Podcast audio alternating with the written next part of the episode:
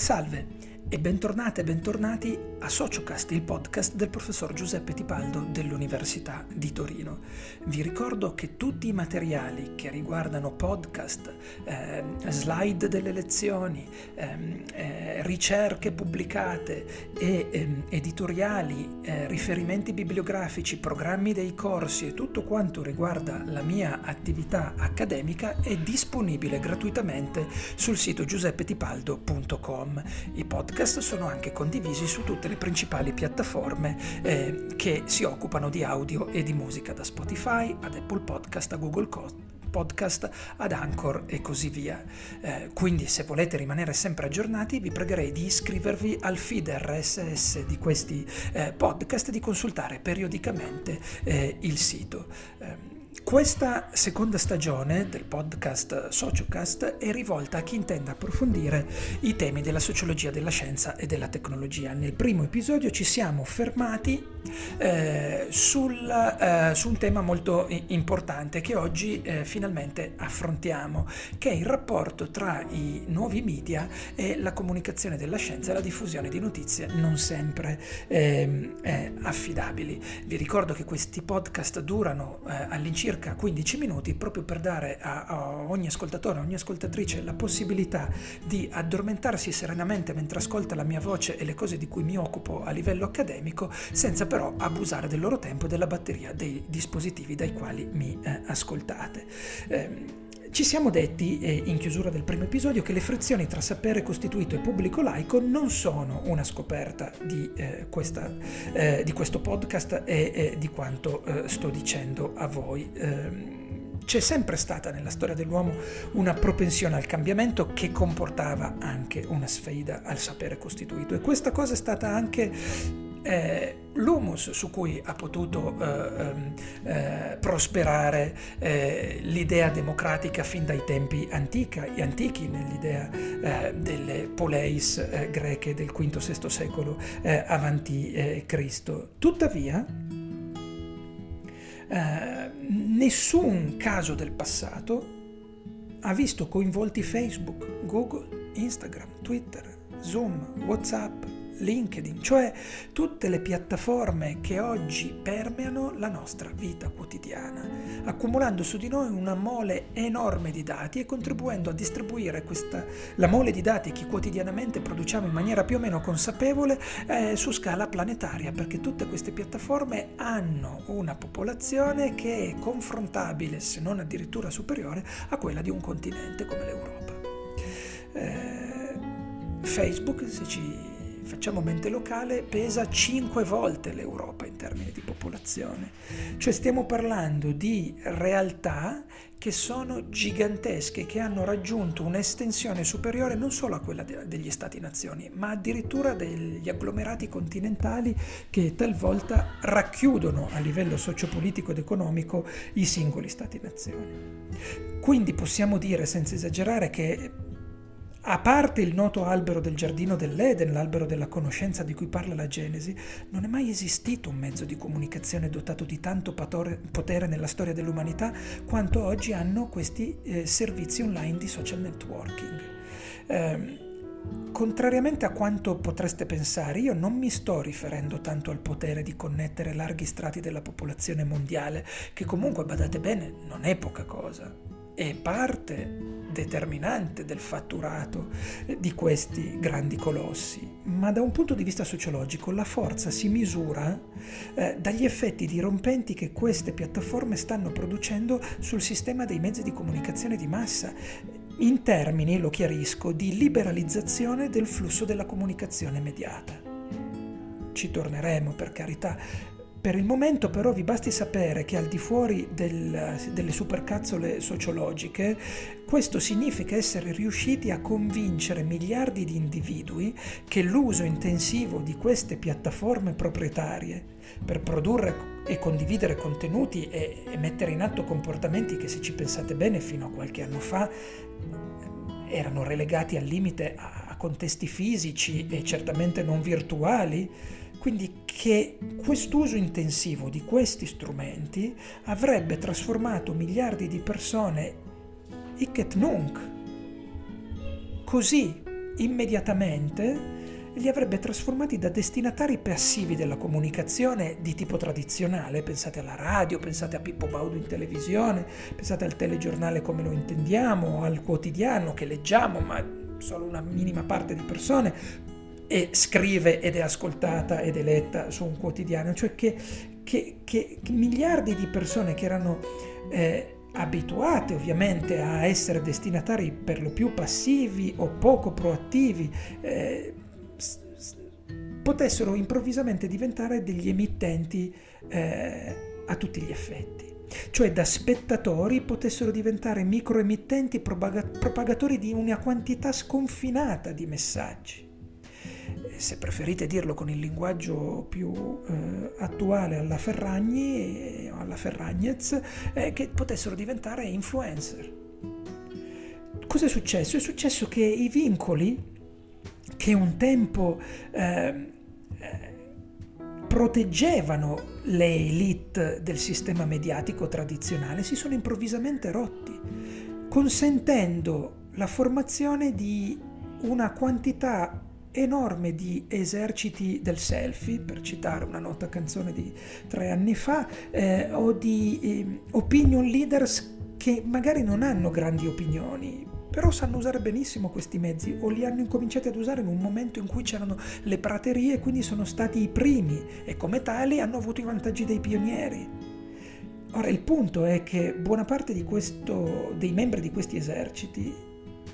hanno una reputazione che si misura con indicatori quantitativi di gradimento, le visualizzazioni, i like, quanto commenti ricevi, che tipo di sentiment hanno questi commenti, quante conversioni riesci a, a, a racimolare una volta che sponsorizzi un prodotto e, e, fai finta in realtà che tu sia completamente spontaneo in un selfie, in un video, in una foto che sembra assolutamente spontanea ma spontanea non è. Cioè tutti questi indicatori quantitativi spesso prescindono dall'attendibilità della fonte è soltanto un'adesione di carattere estetico nella maggior parte dei casi. Ora, un cambiamento di tale portata si è prodotto in tempi estremamente rapidi. Non è di per sé problematico, non sto dicendo che gli influencer sono il male del mondo, tutt'altro. Hanno una grandissima utilità, una parte di loro. Ma questi cambiamenti sono avvenuti in una maniera troppo rapida, eh, poco più di un decennio e, e, e, soprattutto non sono stati accompagnati da alcuna riflessione critica. Le riflessioni critiche le stiamo facendo oggi quando ormai questi colossi sono di fatto delle valanghe o degli tsunami praticamente inarrestabili. Mi riferisco per riflessione critica ad esempio al rapporto tra libertà di opinione e autorevolezza delle opinioni in relazione alla fonte o a un contesto. Nessun organo istituzionale ha preso la parola per tempo e avviato una discussione circa le mutazioni sociali che, que- che l'assenza di una cultura dell'informazione social in un contesto, in un ecosistema totalmente dero- deregolamentato avrebbe scatenato a livello globale e oggi ne stiamo vedendo e subendo i costi purtroppo. Non basta un'epidemia, una pandemia come quella che stiamo vivendo per far ravvedere una parte degli attori in campo. Una fase rivoluzionaria, quindi, nel campo delle tecnologie di comunicazione globale, fase che non è avvenuta per la prima volta, ne abbiamo vissute di rivoluzioni nel, nelle tecnologie della comunicazione, anche se tutti gli studiosi e le studiose concordano nel definire quella che stiamo vivendo e che è cominciata eh, nei primi anni 2000 con il cosiddetto Web 2.0 come la più grossa rivoluzione mai avvenuta nella storia della comunicazione. Neanche la ruota neanche forse la scrittura ha avuto un impatto così grosso, forse stiamo parlando di impatti a quel livello, sicuramente superiori all'avvento della televisione, per esempio, che era il, il re dei media prima dell'avvento di internet. Bene, questa rivoluzione ha prodotto tra le tante cose uno tsunami di proporzioni mai viste nella storia dell'informazione immediata. E questo tsunami, in questo momento, lo stiamo affrontando con una tavola da surf, anche piuttosto sgangherata. Per carità, il buonsenso sconta sempre il peccato originale del senno di poi, quindi mi rendo conto che io sto parlando dopo che questi cambiamenti sono avvenuti, ma io sono tra quelli che non è stato in grado di che non sono stati in grado di prevederli, perché era anche difficile prevederli. Il clickbaiting oggi è un problema enorme che purtroppo non riguarda soltanto riviste messe in piedi per fare propaganda o per disturbare o per essere burloni o per eh, eh, alimentare un di- avvelenare un dibattito pubblico rispetto, che ne so, a una campagna elettorale. I principali quotidiani online in Italia hanno almeno una dozzina di articoli al giorno che sono costruiti con una logica vicina al clickbaiting, cioè a quella di un titolo che si ipersemplifica o addirittura distorce, allarma e banalizza allo scopo di ricevere click e tramite i click avere conversioni nei banner pubblicitari. Si è dovuto attendere che questo tsunami intaccasse delle cose enormi come le elezioni americane del 2016 o la Brexit o toccasse dal vivo questioni sanitarie ancora prima del coronavirus come le vaccinazioni per incominciare a mettere nelle agende del pubblico dibattito questo argomento. anche se a tutt'oggi Facebook continua a glissare sul fatto che sia o no una media company, proprio perché la strategia che sta usando è quella di massimizzare gli utili dall'essere una media company e un provider di spazi pubblicitari, ma pubblicizzare i debiti, i costi. E al momento, infatti, sebbene le prime multe siano piovute, soprattutto dopo Cambridge Analytica, sul revenge porn, ad esempio, si è fatto molto poco, sull'odio in rete si è ancora fatto molto poco.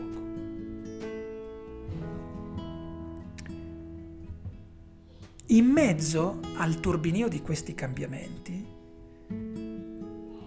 schiacciato e tirato da una parte e dall'altra dai contendenti, c'è il pubblico, che sempre più come aveva intuito quella brillante mente che era Walter Lippmann,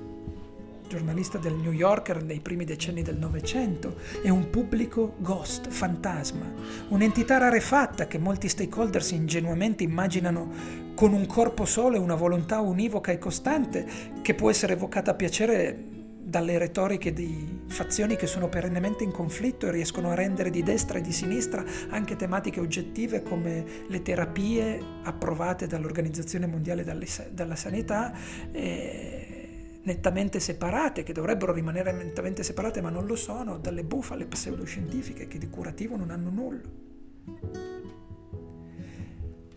Ovviamente a furia di tirarlo da una parte e dall'altra, poi si constata che il pubblico in, mani- in certi punti della storia in maniera più evidente che in altre eh, può produrre degli effetti assolutamente reali, fisici, materiali, smette di essere un fantasma e diventa qualcosa di consistente, ma che potrebbe non piacerci perché potrebbe agire in una maniera che contraddice le aspettative di chi ad esempio eh, ha definito politi- politiche pubbliche, di chi ha costruito modelli economici, di chi ha immaginato intere città, relazioni tra nazioni, di chi ha impresso una certa direzione alla storia e quella direzione in maniera più o meno turbolenta poi questo pubblico quando si materializza eh, la modifica.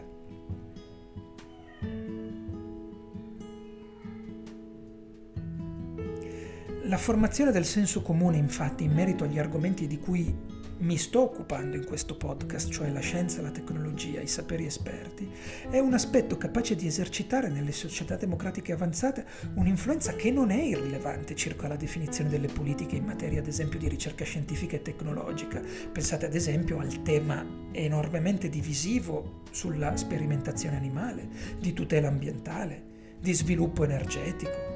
di cura e sicurezza del cittadino.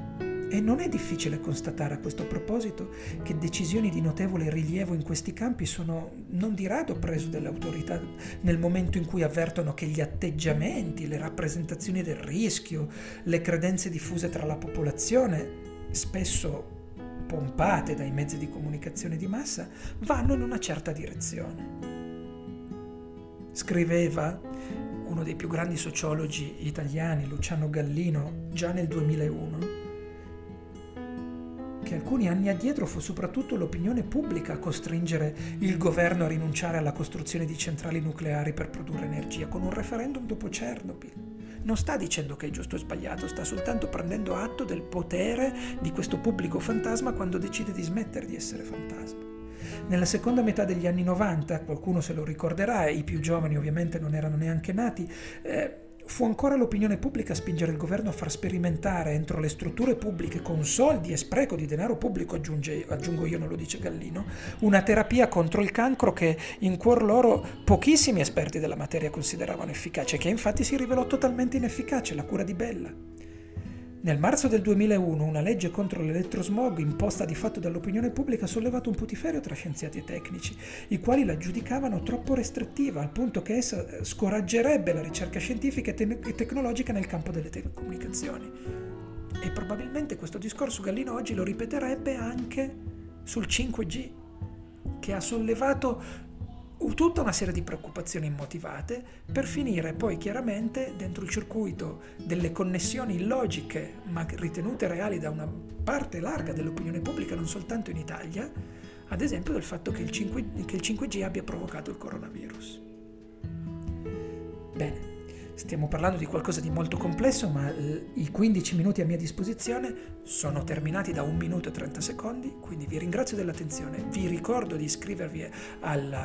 al feed RSS di Sociocast, lo potete fare eh, su Spotify, lo potete fare su Apple Podcast, su Google Podcast, su Anchor e su tutte le principali piattaforme di podcasting, ma soprattutto andate sul sito giuseppetipaldo.com dove trovate questi contenuti e tutte le altre cose che vi servono per studiare, ripassare o anche soltanto soltanto per curiosare nel lavoro dei sociologi e della sociologia della scienza e della tecnologia.